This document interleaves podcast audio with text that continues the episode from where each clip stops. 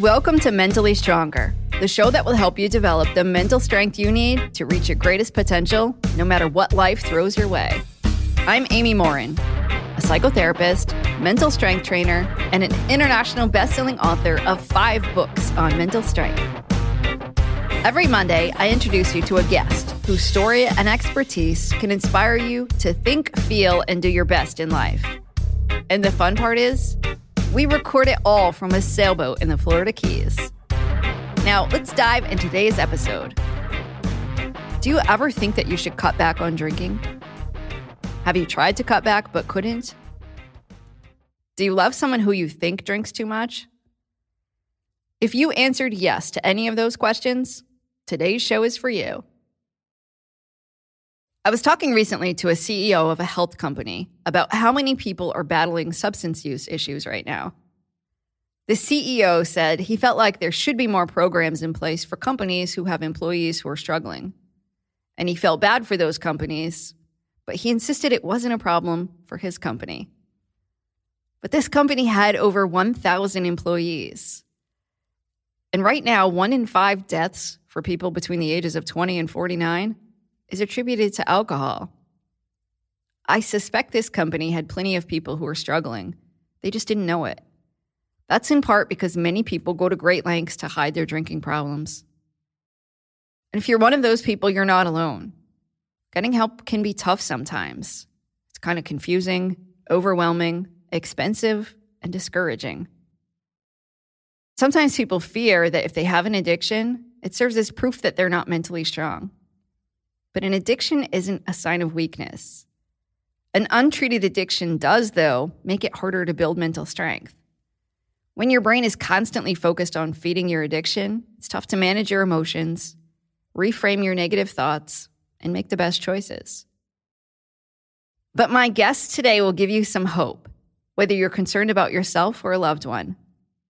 I'm talking to Daniel Patterson, a well respected former school administrator who loved his job, but also had a serious secret drinking problem for many years. He tried to convince himself that he didn't have a real problem since he was so successful. But there came a point when he decided he needed to get help, which you'll hear about today. Now he's been sober for more than eight years, and he started to share his story to encourage other people to consider a sober lifestyle. He also started a podcast called Sobriety Uncensored. Some of the things he talks about today are the mental tricks his addiction played on him to justify his drinking, the biggest misconceptions about alcohol and recovery, and the resources that can help anyone who might be thinking about a sober curious lifestyle. Make sure to stick around until the end of the episode for the therapist take. It's the part of the show where I'll break down Daniel's mental strength building strategies and share how you can apply them to your own life. So here's Daniel Patterson on the truth about alcohol recovery. Daniel Patterson, welcome to Mentally Stronger. Thank you for having me. I'm excited. Me too. I was trying to think back of how I crossed paths with you. I know. And it was it was years ago during the pandemic, and you had interviewed me for something, and we were talking about kid mental health. Right. I asked you to come on a uh, Instagram live. That's yes, that's what it was. I just I was like, I'm going to shoot my shot, and you were so gracious, and you did it, and it was the best. I had the best time ever. Well, I did too. And then I, because I was following you on Instagram after that, and that's how I learned that you had more of a story than I knew about. At the time, I just knew you had been a, a high school principal Right. and and that you were worried about teen mental health and getting your message out there. Right. But it wasn't until I was following you on Instagram closely that I realized that you were also in recovery, and there was a lot more to the story than I knew on the surface. That's true. And I really didn't start talking uh, around the pandemic is when I started talking about that part of my journey. Um, uh, most of my messaging had been forward facing, um, really on message with education and teenagers and, and mental health, but lacking the real story. You know, I wasn't t- giving the tea about myself. Um, and then I started being more vulnerable about that, specifically on TikTok, but now also on Instagram as well. So people, it's all out there, all the the whole tea, all of it. were you concerned at all that if you gave out if you gave that part of your story, like, hey, I'm going to talk about teen mental health, and then I'm going to come out and say, hey, by the way, I struggled with alcohol for a long time, that it might affect your credibility or people might see you differently? 100%. It's the same reason when I got sober in 2015, I was still working as a high school administrator. I didn't tell anyone because I didn't want people to second guess all of the decisions I had made or my character or, you know, the whole thing. That the shame of it is of epic proportion. Um, it wasn't until I left that position, started my own company, wrote my first book, and sort of had my own, it, this will only affect me kind of mentality, then um, I felt comfortable yet horrified, horrified to share about it. Yeah, I bet. And you don't really fit the mold of when somebody thinks of somebody who has struggled with alcohol for years we don't think of like a high school administrator or somebody that's holding down a really great job and somebody that's uh, out there in the public eye. Right. But that's what it is. As a therapist, I see people from all walks of life and their friends and their family. Sometimes it's such a secret that their closest people in their lives don't even really know the extent of it. I think that it's very aligned with high performance. I think people use it as a stress reliever, they use it as an energizer. Um, alcohol doesn't care about your resume, but I certainly used my resume to position myself to enable myself. I can keep drinking because I have a master's degree and I'm going to get another master's degree and I'm going to become an administrator and I bought a house and I'm married and I have a child and all of the all of the things. So good on paper was a huge shield uh, from reality for me, even though I knew in the last you know, I always knew I had a problem. I only cared I had a problem in the last few years before I quit. Ah, right. Because a lot of people will say, well, if I can hold down a job, clearly it's not that bad of a problem. Right. right? I get to do this. This is mine. Nobody can take this from me. I work really hard. I've had trauma in my life. I struggle with depression. I struggle with anxiety. I give, give, give, give, give. So this relationship with vodka specifically is mine. Um, the problem with that is that it's extremely toxic relationship. It's an abusive relationship. And I couldn't see that until I got out of it. What made you decide to get out of it? Uh, well, it was either me, I felt like it was me or the alcohol. I, I could see I was playing the tape. I call it landing the plane. So for the last four years of my drinking career, I was trying to land the plane. I was trying to to stop drinking. So I would go one week without drinking and then get really drunk and then two weeks without drinking and then get really drunk right? And and in these moments trying to think i fixed myself. I've i've i can moderate. First of all who wants to moderate? I mean if you have a drinking problem like me you don't want to moderate. My wife moderates. You can have a glass of wine and i'm like what's wrong with you? But i actually had auditory hallucinations um, out at breakfast on new year's day in 2015 uh, with my wife and my daughter and another family. And in that moment, I was so horrified, obviously, that I went to the doctor, squared up, had a really vulnerable, honest conversation, and accepted the challenge to not drink for one month and take the correct medication and, and calm myself down. And that was that was the beginning. And I've I've never had a drink since. So New Year's Eve 2014 was my last drink. So when you say you had an auditory hallucination, was it alcohol withdrawal or something else? No, it wasn't a withdrawal because I was I was actively drinking, um, but I was in this pattern of um, drinking, not drinking, drinking, not drinking. So um, I'm not sure what it was. It, it, was not a withdrawal though because I had had alcohol the night before, um, but I was in the pattern of these extreme benders where I would abstain and, until I felt better, and then even felt good and then just get so drunk and drink for a few days on end, kind of like all day. And in that particular season, um, I was on winter break, so there was no responsibility, and I could just drink to my heart's content. Gotcha. Yeah. And how many years did you struggle with alcohol? Uh 17, 18. Yeah. Since since a teenager, um, I never had a healthy relationship with alcohol. Even in college, when it was typical drinking, um, I could not shut it off. So my friends would be drinking a few nights a week, and I would be drinking every night a week. Right? Um, I I just couldn't do it. And then when I left college, the college drinking didn't leave me. So as I progressed through my career or through life, I became increasingly more cagey about my drinking because I was so acutely aware that it was not aligned with what was normal. But I didn't want to give it up. It was like my best kept secret or my worst kept secret.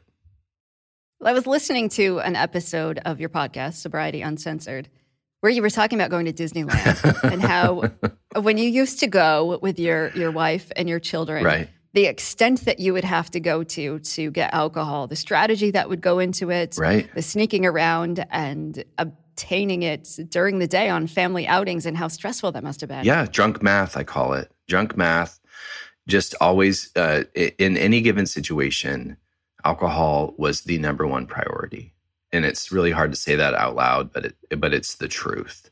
Um, and the exhaustion the mental equity spent on do I have enough? Will I have enough? Where can I get enough? Will this person be drinking as same as me, or should I drink beforehand? Or not being present um, at all, wanting to leave events where there was alcohol because people weren't drinking enough or fast enough, or I didn't think I would have my fair share, or or whatever. It was exhausting. And in your head, how would you justify to yourself that you didn't have a problem for a long time? I don't think I ever justified that I didn't have a problem. Well, no, that's not true. So on the inside, I knew I had a problem, right? But I would get really defensive if my wife would call me out on said problem. And then I would use the metrics of my life um, to show that I didn't have a problem. And I would say things like, I can stop or I can take a break or I can, you know, and I would make these grand promises, empty promises, and I would fulfill them for a few days. Like, I'm only going to drink on the weekends. And then that would be like one weekend. And then I would go right back to drinking. It was kind of like an accordion. If I said, like, oh, I'm only going to drink this many days, then it would shrink down. And then pretty soon I was drinking every day again. So I would get really defensive and I would use all of my accomplishments. And if that didn't work, then I would use my trauma um, as my defense. And there's a story you tell on Instagram about your doctor who challenged you to Dr. Phil, yes. Oh, you, Dr. you know this story? Yeah, doc- Can you tell us that? yes. Uh, so I this is this is when I was young. Um, I was mm, 25, I think, living still in Las Vegas, and I had a therapist named Dr. Phil and not the Dr. Phil, but a Dr. Phil, and he Jedi'd me. So he challenged me to moderate, and I was like, okay, I can do this. And he said, I want you to have three drinks every single day, um, and that's it. And because at that at that time, I feel like it was still the acceptable amount of alcohol, although I don't think there's really any healthy amount of alcohol when you have a problem. Nonetheless, he challenged me to have three drinks a day. So I bought all a month's supply of airplane bottles of vodka. And I set up a little pantry, like, and I was like, okay, I can have three a day. That did not work, obviously. I was just helping myself and I was just getting hammered. So I ghosted him because he was right. I mean, he essentially had proven to me, to myself, that I couldn't moderate. I don't think he wanted me to buy all 90, but that's where my alcoholic brain went. I think he was saying, just buy what you need that day. I was like, no, I'm just going to be really efficient. That way I don't have to go back to the store because if I go back to the store, I'll buy more. Right. Well, that did not work. Did not work. And I find any of us that struggle with an addiction, we set rules, oh, right? Oh yeah. And then and then you break the rules. Yeah. But then you can justify breaking the rules. Like I'm only going to do X, Y, or Z, or if I don't do this, then it's not a problem. And really strange, irrational thinking comes up surrounding those kinds of thoughts. But we really, in the moment, believe them wholeheartedly. 100%. Right? Yeah. The variables, trying to change any variable to giving up or manipulating every variable except for the one variable that mattered, which was alcohol. So it's like, I'm only going to drink when I'm happy. I won't drink when I'm sad. I'll only drink on a full stomach. I won't drink alone. I'll only drink with people. I'll, you know, uh, at Thanksgiving, I'll only drink wine. I won't mix it with liquor. You know, all these silly rules and, and variables to try to see if I could have a healthy relationship with alcohol, and all signs were pointing to no, you can't. It doesn't matter what variable you change, you always end up drinking too much. You always end up super emotional when you drink. It makes you depressed, and you're already super depressed. So, why are you doing that to yourself? It's this weird self medication self harm cycle that was extremely hard to break. Do you want to get high quality meat delivered straight to your house? Or in my case, a sailboat? Try ButcherBox. It saves me time and money. And if you order right now, Mentally Stronger listeners can get steak, chicken, or salmon free in every single order for an entire year. I love that ButcherBox offers grass fed beef, free range organic chicken, and wild caught seafood. There are no antibiotics or added hormones. They even offer vegetarian options. ButcherBox lets you decide how often you want deliveries, and you can pick a curated plan, or you could completely customize your box. Sign up at butcherbox.com slash stronger and get our special deal. ButcherBox is offering our listeners a free for a year offer, plus an additional $20 off. Choose salmon, chicken breast, or steak tips free in every order for a year. Sign up today at butcherbox.com slash stronger and use code STRONGER to choose your free for a year offer. Plus, get $20 off your first order. This is the first time in my life when I haven't had a pet. Up until two years ago, I had Jackson, a 19 year old Himalayan cat, and Fiona, a 17 year old English Springer Spaniel. Both of them lived on the sailboat and adjusted pretty well to life on the water. I miss them, and I look forward to getting another pet when the time is right. Today's episode is sponsored by the ASPCA Pet Health Insurance Program. Your pet is part of the family, and you want the best for them no matter what. But vet bills can really add up. That's why you should check out pet insurance. And with ASPCA Pet Health Insurance, you can focus on the care your pet deserves and cover what matters most. The ASPCA Pet Health Insurance Program offers customizable accident and illness plans, making it easier for pet parents like you to help your pet get the care they may need. It's simple. Use their app to submit a claim, and you'll receive reimbursement for eligible vet bills directly into your bank account. To explore coverage, visit aspcapetinsurance.com slash stronger. That's aspcapetinsurance.com slash stronger. Again, that's aspcapetinsurance.com slash stronger. This is a paid advertisement. Insurance is underwritten by either Independence American Insurance Company or United States Fire Insurance Company and produced by PTZ Insurance Agency, LIM. And you mentioned that it took like four years when Right. you were kind of thinking about, all right, I should do something differently. Uh-huh. Was it causing problems in your life? What made you think, all right, I should do something differently? Yeah, it was causing chaos in my life. Um, alcohol, Yeah. alcohol was no longer fun; it was a chore. It was this weird paradox where I didn't want to be drinking, but I was drinking. So I didn't want to drink until I had my first drink of the night, and then I loved it. Right, so it was on. So it it was this huge taxation on my marriage, on my career, always being tired, always being grumpy, always being hungover, trying to overcompensate for those negative feelings by toxic positivity and working, exhausting myself. So, wanting to, up until that point, I was like, I have a problem and I don't care.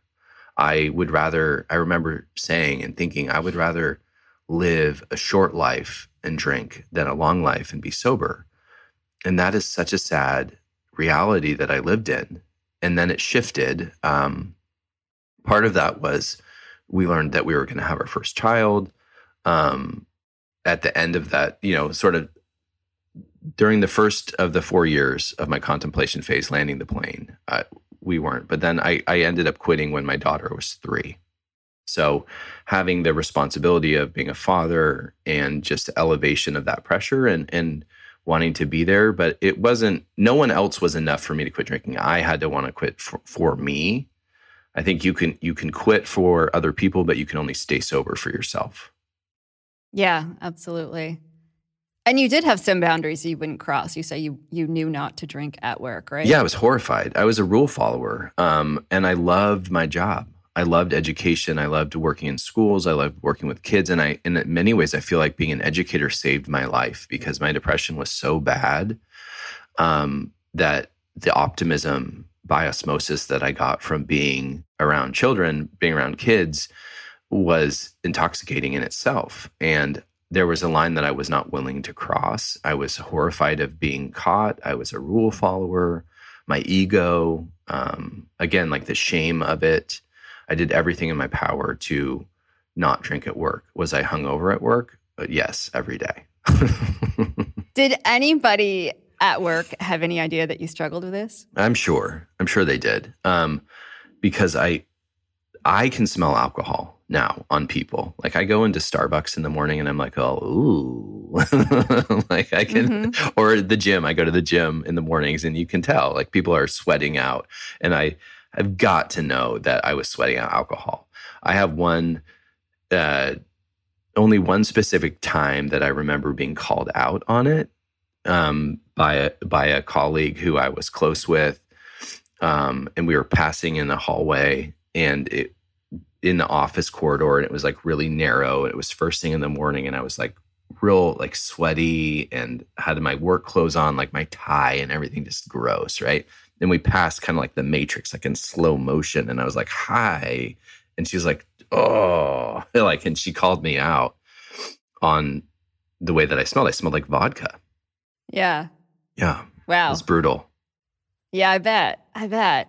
And during all this time, I'm sure your, your wife probably had conversations with you. Other people try to tell you to quit. Did you have a doctor that would try to talk you out of it? How did that work? Yeah, I I mean, uh, my wife was all over me wanting me to to quit, and she went to therapy for herself um, to deal to understand how to understand me and how to manage me without enabling me. If that makes sense. Um, my doctor, I would lie to I'm sure he knew, but I would just yep. I would just lie to him until I didn't on that one day after I was hallucinating. Um, but my therapist, a woman named Jessica, I I worked with for a long time, and I actually started going to therapy with her several years before I quit drinking in that contemplation phase, and within that we would discuss alcohol were you honest with her? Uh, no. I mean, I was I was honest. I was more honest, but I think the minimization is part of the disease. So I always feel right. like people.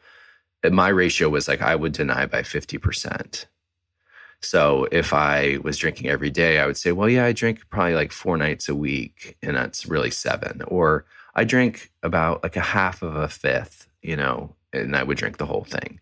But it was a step in the right direction and part of the reason I was going is that I was using my previous trauma as a like hall pass to drink. And yep. what you become aware of, you know, you're responsible for. And I, I understand the privilege of having access to therapy. And not everyone has that access.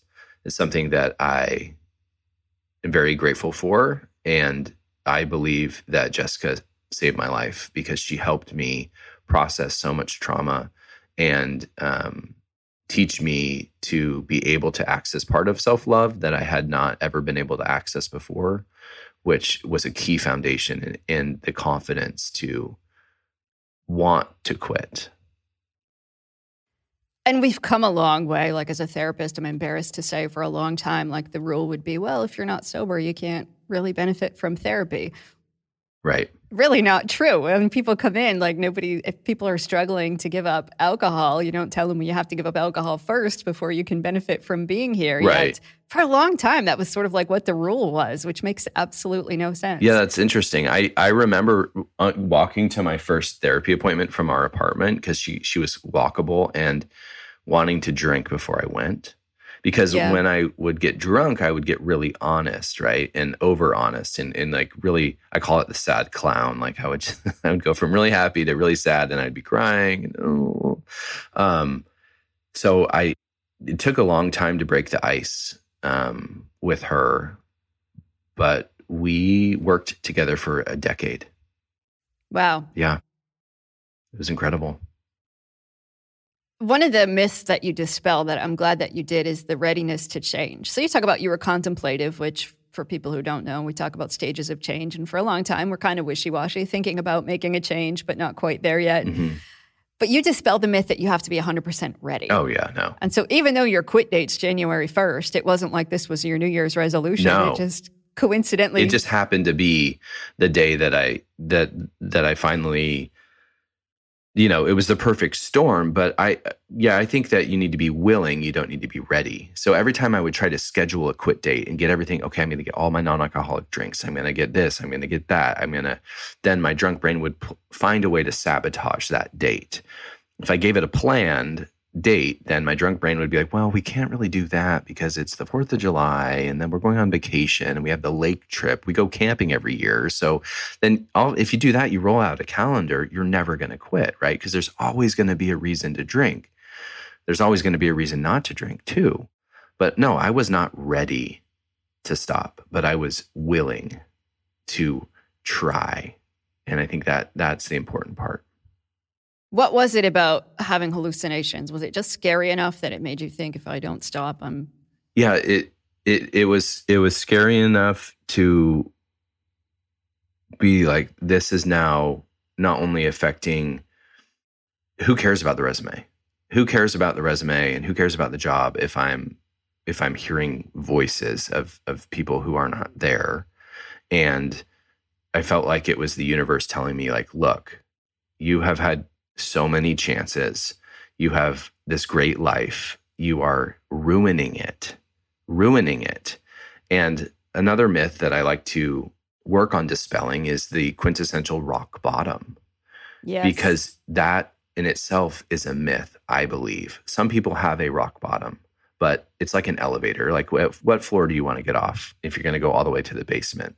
And I didn't want to go any further down on the elevator. Um, now, mind you, I was still in a in a huge denial spot. My ego was still flaring. I agreed to take a month off, and I had full expectation that I would probably learn to drink again. Like I hadn't fully accepted that or surrendered, if you want to call it that. I hadn't given in and let alcohol win. Like I had to let alcohol win for me to win. Like you won, I'm never going to beat you. So, you know, let's just part ways and it took a few months for me and I started feeling better. And shocker, my SSRIs started working because they weren't being nullified by all of the alcohol. My sleep came back. Um, so my mental health became much more manageable. And through therapy, my trauma became processed. So I had eliminated a lot of my talking points that I used to defend myself. yeah. So I kind of did myself in. and I like that you talked about the fact that you used medication. Yeah. Because sometimes people will say, like, but you know, my my antidepressant doesn't work, so that's why I keep drinking. Or Right. I have too much uh, anxiety, so I have to keep drinking. But you make no bones about it that you continued medication and your medication became much more effective Oh yeah, once you stopped. and my medication is a huge part of my recovery plan. It's not my the the only part. I but it's funny to me, and people can have their own philosophies on medication. What I think is interesting is when they say I don't take medication or I don't like medication, yet we were using alcohol as self medication. So we're writing Right. ourselves a, a script, right, of vodka or wine or beer, or whiskey or whatever it is. Horrible, horrible, because I'm not a doctor. I shouldn't be writing myself a script. And then even when I did get it, sort of part of the dog and pony show, like, oh yeah, I'm on antidepressants, but I'm still depressed, so I should still drink. Well, that's because you're putting a depressant into your body every single day. So it's nullifying the effects of the medication. But it's hard because those medications can take some time to kick in, and patience is not um, aligned with addiction, turns out. right, right. So how did you give it up for that first month? How did you stop? Oh, it was brutal. Um, and I was doing it in complete isolation because I didn't want anybody to know. So I hung a, I took a, I took a desktop huge calendar from school, put it on my kitchen wall, and every single day I would make a blue X in the sharp with a sharpie that I didn't drink. Um, I got all of the alcohol out of my house. I took two really long walks a day. I called them my sober walks. I would, I would, and usually it would take one in the afternoon when I would normally start drinking, and then I would take another one at night when I wanted to drink. Because at that point, I couldn't. I'm like, well, I wouldn't get as drunk as I want to be, anyways. I couldn't get the ultimate drunk, so I would buy time. Watched a lot of TV, read a lot of books, listened to podcasts, and just hunkered down. Really, I went into hibernation and still went to work, and it was the big secret. But as soon as I got home from work, it was real dicey. It was real dicey. And once that month was up, what made you decide to keep going? I was horrified to drink.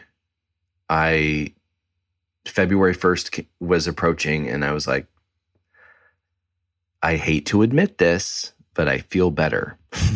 you know, I'm starting to feel better and I'm a very goal oriented and stubborn person. So part of my weakness about being stubborn with drinking became a strength and then i'm like no i want to i want to kind of see if i can take this another month. And february is a really short month so i'm just going to do this month and see how it goes. And by march i felt so much better.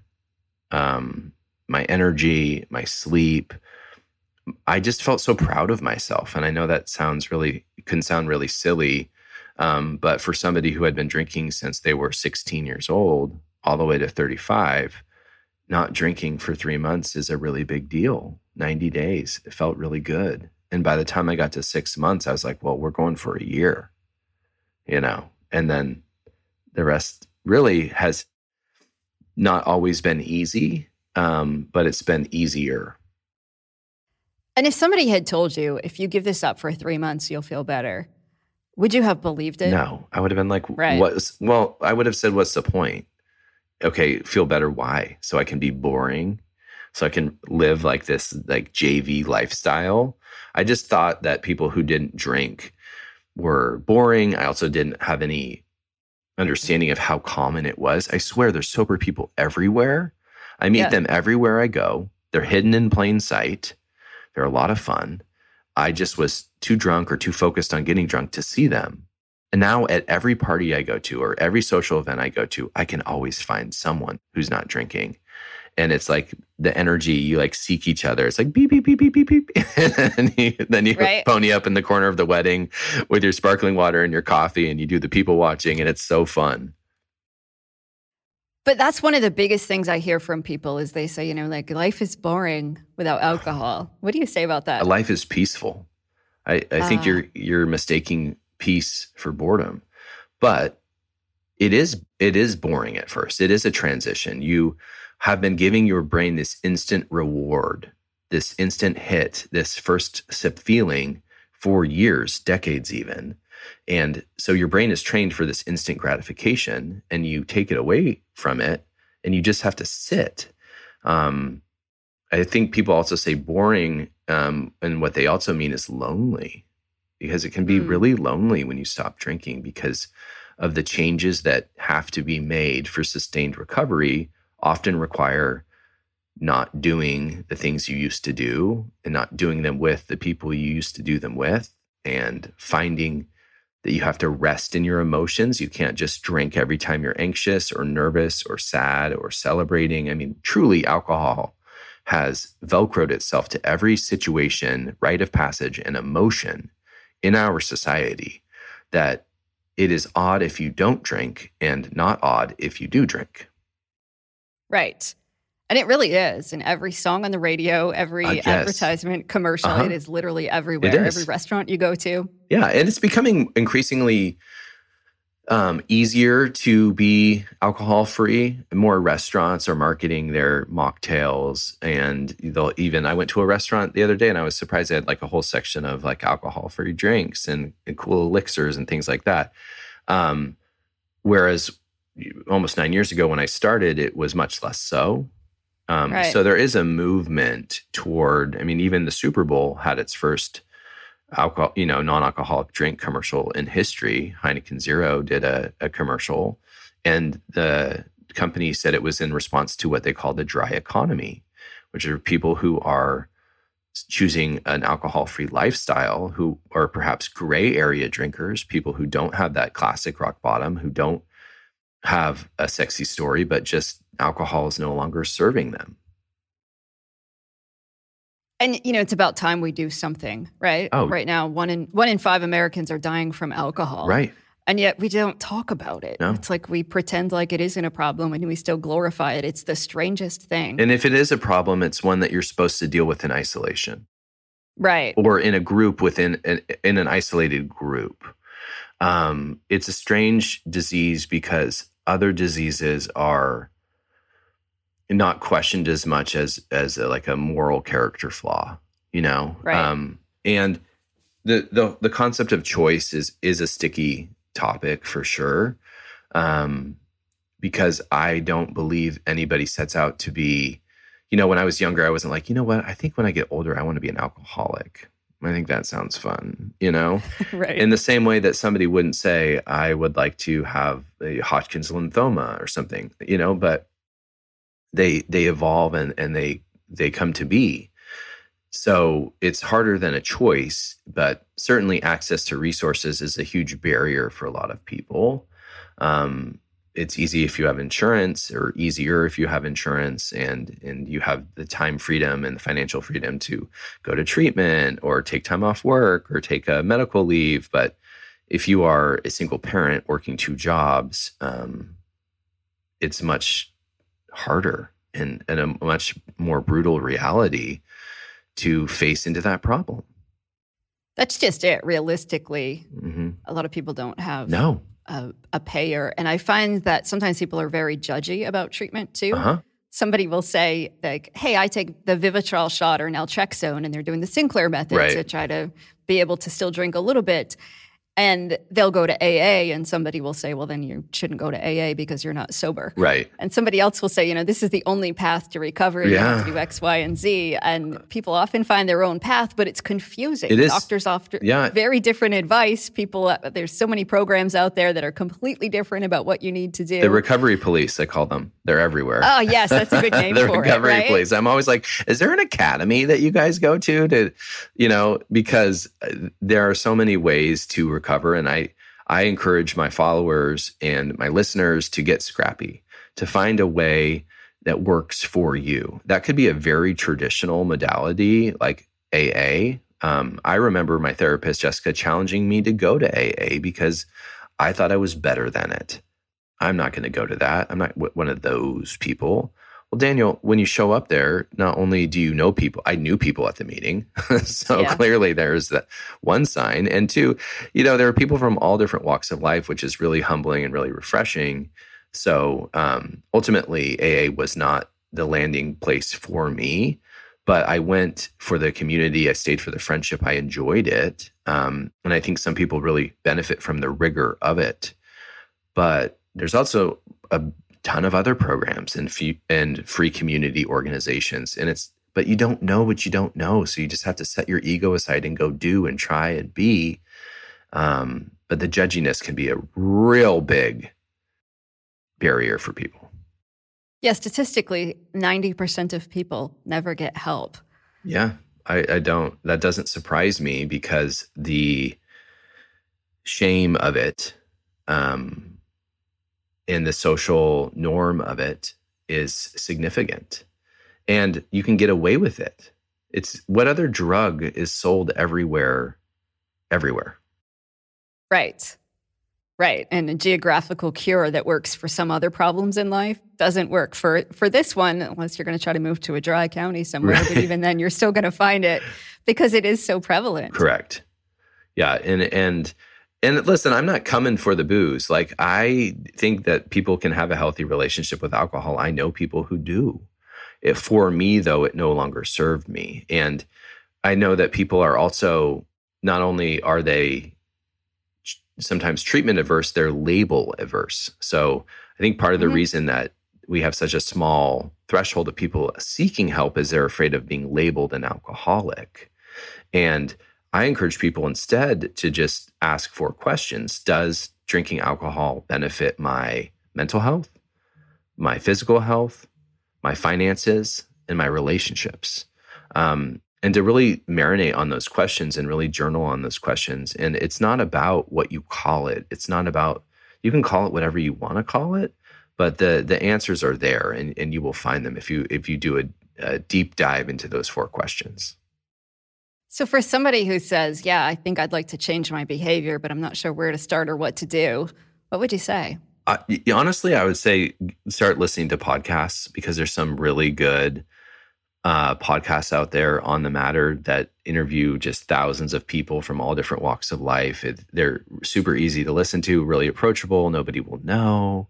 You know, just I think the more stories that you can hear that are similar to you um, in some way, shape, or form will encourage you to step into your truth and step into your power and understand that sober can be and is for me a superpower. I, I believe it's I believe and I know that it's changed every aspect of my life. And for people who are listening who have a loved one that has an addiction, I know there's a lot of people that beat themselves up like I should say the right thing or I'm not helping enough. What do you say to those people? Who are in recovery? Who loves somebody who is not yet in recovery, but they'd like them to be? Oh, that, that, that's a good. I should ask my wife that question. Um, mm-hmm. th- that's a that is a really good question and I don't know that I have the perfect answer for that because I was the person in addiction. I think what my wife did so well and the the move that helped me get past my ego was treating it like a medical condition and not a yeah. moral failure. So really understanding that it was a medical condition but not excusing me from getting medical care. So it's not Daniel. Yes, I know it was. This isn't your fault. You know, this is a this is an addiction. This is a medical condition. However, as your wife, I'm not going to allow you to just not treat a medical condition. If you had a heart condition, we wouldn't just sit here and let you have a heart condition. If we have access to care, we're going to get access to care. And that angle worked well for me because it took the morality out of it and it yep. and it took the shame down and it allowed me to step into that um, problem solving sort of medical modality. I like that because I think there are things that loved ones can do to to help somebody conversations to have, but there's not a lot of information out there about about how to support somebody who maybe isn't quite ready to change their behavior yet. No, there's not. I mean, Al-Anon is a good program. NAMI um, has good resources, and there's the substance abuse hotline, um, or I think it's Sam, SAMHSA or Sam. Yep. Yeah, um, has some good resources, but it is hard. It is hard, and in in my sobriety, um, I've had to walk that opposite line where I'm dealing with or loving or supporting people who are still in active addiction. Um, and as someone who's sober, that can be really tenuous because as soon I don't say anything. I can only lead by example right. and lead with love because if I try to say anything, it becomes this. Well, you're you think you're this, and you think you're so this, and it, you know, I think people have to find it when they're ready. I think so as well. We'll link to all those resources in our show notes and we'll make sure that people can find you on Instagram because you tell some amazing stories about your experiences that I think a lot of people will find inspiring and it normalizes the struggles. And we'll link to your podcast. But do you have any other podcasts that you would recommend that somebody yeah. tune in and listen to? Uh, Sober Motivation okay. is great um, because they have multiple guests per week. And Recovery Elevator is another one. And Sober Vibes with Courtney Anderson. Those are three that um, interview just all, a cross section of people, not just just normal humans, which is what I love. I love hearing the story of just a normal person. It doesn't have to be this like rags to riches celebrity. It's just a normal human. And the storytelling and the connection and the similarities is really beneficial for listeners. We'll put those in our show notes too so that it. people can find it. Yes. Last question then for somebody who's listening and they're like, all right, you know, I'm still kind of on the fence. You have any last words for them? The only way to know is to do, right? Is to try. I think sober curiosity has become this big buzzword, and we get stuck. At least I did. I would get stuck in the re- reconnaissance phase where I would be dreaming of and planning out my sobriety without actually beta testing it. So, uh, sober curious isn't just thinking about being sober, it's about actively living life without alcohol long enough to know the difference and then make an informed decision. I think the permanence of it stops people in their tracks. They think I can't if I can't ever drink again, ever, ever, ever, and then they start listing off a hundred events that they might miss. No, let's just plan out the next 30 days and see how it feels and then go from there. And that's what I appreciate about your story, too. It's proof that you didn't have to have this grand plan and decide you were going to do it forever. You just yeah, just did it and said, I'm going to try for one month. That's right. And, and here we are um, eight and a half years later. Well, congratulations on eight and a half years. And thank you so much for sharing your story with us, but also for sharing it with the rest of the world, because I know that you inspire a lot of people. Thank you so much, Amy. I really appreciate you having me on, and I love what you're doing as well. Absolutely. Well, thanks for being here. Okay. I'll talk to you soon. Welcome to the Therapist Take. This is a part of the show where I'll break down Daniel's mental strength building strategies and share how you can apply them to your own life. Here are three of my favorite strategies that he shared. Number one, be willing to try even if you don't feel ready. I like that Daniel busted some myths about having to reach rock bottom or having to completely commit to quitting before you actually try cutting back. In fact, many people who walk into my therapy office to talk about making a change aren't 100% ready to do so. And even if they feel ready one day, it's normal to question it the next day. They might second guess the hard work it's going to take, or they just might not feel motivated. We do this with any kind of change in our lives. No one starts a new exercise routine and then sticks to it 100% of the time. And you're never going to feel motivated every single minute. So don't wait until a day when you think you have to be 100% committed to making a permanent lifelong change, because that might never happen. But you can start to make some changes now, even if you aren't sure that you want to stick to it forever. Number two, look at a substance abuse issue as a medical condition. Daniel said it was helpful when his wife talked about his drinking as a medical condition. Unfortunately, substance use still has a lot of stigma attached to it, and it causes many people to battle their condition all alone. But like Daniel said, we wouldn't expect someone to do that if they had another condition, like cancer or diabetes. Imagine having to keep something like that a secret from your employer or your closest friends or your family. And imagine if you had to hide your symptoms, even from your doctor. But the truth is, substance use disorders have a significant biological component to them. That's why only certain people develop addictions and others don't.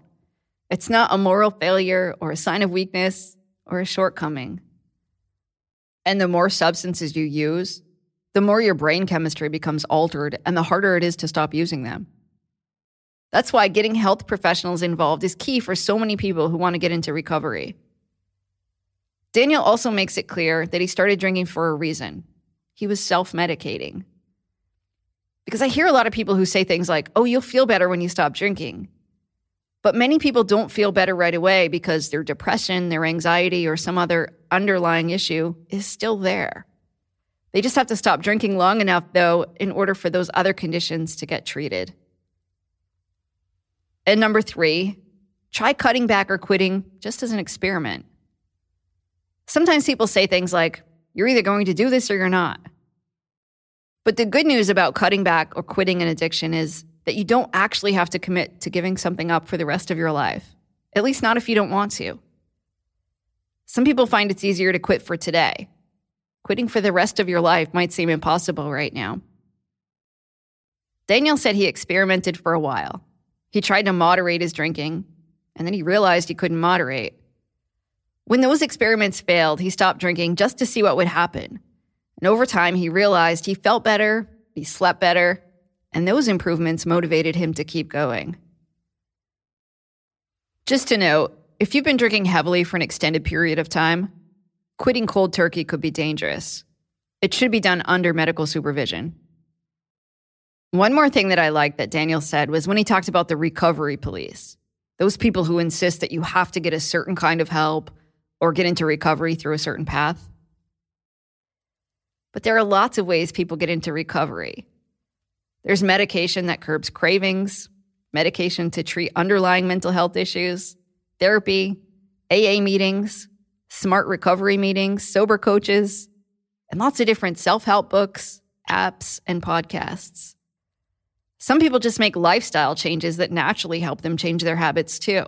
Like they start going to the gym, they get a dog, change relationships, spend time with different people, or find a hobby. You never know what's going to be most helpful to you until you try. So, those are three of Daniel's strategies that you can apply to your own life. Be willing to try, even if you don't feel ready. Consider your substance use a medical condition, and try cutting back or quitting as an experiment. If you want to learn more tips from Daniel Patterson, check out his podcast. It's called Sobriety Uncensored.